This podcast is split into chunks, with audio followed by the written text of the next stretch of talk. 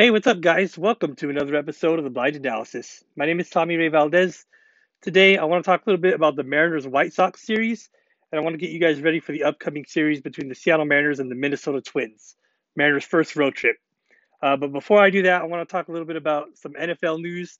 Sam Darnold was traded from the New York Jets to the Carolina Panthers. Interesting trade. Um, in return, the Jets get a sixth round draft pick this year. And next year, they get a second round draft pick and a fourth round draft pick. So um, they get uh, a few interesting draft picks uh, in return for Sam Darnold. Uh, but we'll see what this means for uh, Sam Darnold and the Carolina Panthers. Um, maybe a change of scenery will help him. Maybe he'll be a lot better now that he has better weapons to work with on the offensive side of the football. Um, he's uh, with uh, D J Moore and... Um, He's back with Robbie Anderson, and he's got Christian McCaffrey at running back. So um, good weapons around him. Um, so, you know, we'll see how this works out. Um, it's definitely going to be um, interesting because he is in the N F C South. That's a very tough division now. So uh, we'll see how Sam Darnold does. And as far as the Jets are concerned, um, well, we know for sure that uh, now they are going to take a quarterback with uh, the number two pick in the draft. Um, a lot of the... Uh, The mock drafts and the, the N F L analysts think that it's going to be Zach Wilson, but uh, we'll just have to wait and see. It's definitely going to be interesting. Um, so um, on to the Mariners. Uh, interesting series between the Mariners and the White Sox. I mentioned in the last podcast that this was going to be a very good test for the Mariners, um, and it definitely was. The first game uh, was a really rough game for the Mariners. They really couldn't get anything going offensively. Carlos Uh, Rodon was on the mound for the White Sox, and Justice Sheffield was on the mound for the Mariners. Um, White Sox batted around a little bit against Sheffield. Um, he ended up giving up six runs over five innings. Four of them were earned. Uh, he gave up a home run to Yasmani Grandal. Um, and uh, he ended up striking out six batters in his five innings of work. But the Mariners were not able to get anything going offensively. They only got three hits in that game against Carlos Rodon.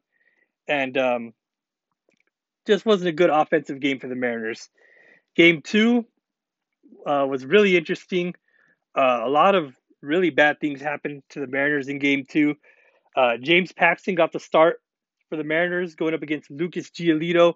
This was supposed to be a very good pitching matchup, but in the second inning, James Paxton ended up leaving the game with left elbow discomfort, and um, it turns out to be a uh, A forearm strain is, is what I've heard. Um, and it sounds like he's going to be out for at least ten days. He'll be on the ten day I L. Um, and uh, it's just really unfortunate. He was pitching very well in the first inning, had a couple of big strikeouts. Um, and he was off to a really good start in the game. Uh, but he ended up having to leave with that injury. And uh, Nick Margavich just took over in the game. And um, he ended up giving up a big home run to, to Zach Collins. A three run shot uh, that put the White Sox on the board. Then a little bit later on in the game, um, they also added another home run by Luis Robert, um, really talented player for the White Sox, really good center fielder. He finished second in Rookie of the Year voting to Kyle Lewis, um, so he's very good. And um, just ended up being a really rough game for the Mariners again. Uh, they really struggled to get things going offensively. Um, they were able to to come back and, and tie the game three to three uh, before Luis Robert hit that big home run. Um, it did have a couple of big hits for R B Is by Mitch Haniger and Ty France. Um, Kyle Seager struck out, ball got away from the catcher, and then another run scored. Uh, but then Luis Robert hit that big home run uh, to put the White Sox ahead five to three.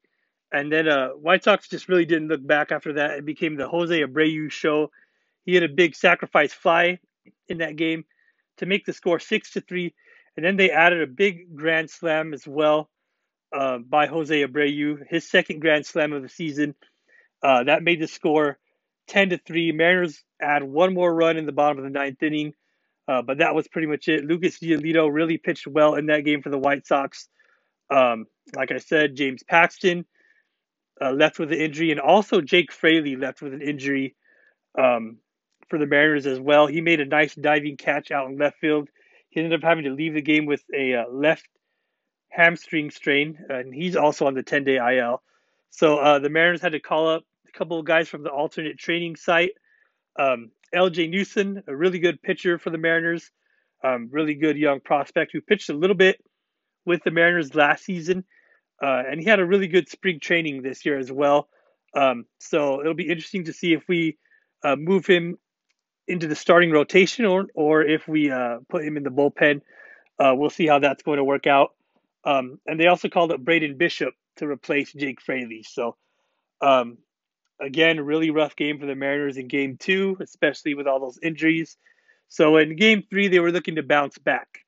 Um, and uh, after a really rough couple of games, the Mariners striking out thirty times within those two games, uh, fifteen times each game. Lucas Giolito had ten strikeouts in game two. Uh, but in game three, um, you know, it started off a, a really good pitching matchup between Justin Dunn and Dallas Keuchel. Uh, Dallas Keuchel was really pitching well early in the game. Um, and uh, Justin Dunn have, had to really navigate through some troubled waters early in this ball game. Uh, he walked, in the first two innings, he walked four batters, um, but he didn't give up any runs. And then in the third and the fourth inning, he really pitched well, settled down, started to uh, to do a better job of locating his, his pitches. But then it really fell apart again in the fifth inning. He walked the bases loaded, ended up walking in a run before they took him out of the game. Um, he ended up giving up three runs. Will Vest came in, gave up a single, um, which uh, allowed two more runs to score. Um, so uh, Justin Dunn, eight walks total in that game, um, three strikeouts uh, over four and two-thirds innings, and um, he ended up uh, really only giving up one hit, but, you know, his stat line really didn't look too good with those eight walks. Um, but the Mariners really got things going in the bottom of the sixth inning. Um, it got really interesting. The Mariners really batted around. Um, you know, they really uh, got to that White Sox bullpen. Uh, they took Dallas Keuchel out of the game with runners at the corners um, in the bottom of the sixth inning with nobody out. Um, and then a Matt Foster came on to pitch for the White Sox, and the Mariners really started to bat around and um, get some big hits in the game. A um, couple of really big at-bats that I want to point out. Um, uh, a big at-bat uh, by Ty France, a big eleven-pitch at-bat, uh, which led to a walk, and uh, that ended up tying the game um, at four to four. Uh, and then with the bases loaded, Kyle Seager coming up, uh, he had a big three-run double to give the Mariners the lead. Um, and then Jose Barmalelos also added another uh, base hit to drive in another run. Big seven-run inning in the bottom of the sixth for the Mariners, and they go on to win that game eight to four and uh, end the homestand on a high note. Will Vest gets his first major league win, um, and. Uh, Overall, a really good way to, to end the homestand for the Mariners. Um, three and three to start the year, um, to open up the season with their first homestand. And uh, now they get ready to go on the road and take on the Minnesota Twins. Um, so uh, this should be a, a very um, an, another very good test for the Mariners. Uh, the Twins have some really good players. Um, they're a really good home run hitting team. They have guys like Josh Donaldson. Of course, Nelson Cruz, the former Seattle Mariner, he can still um, swing the bat very well despite his age.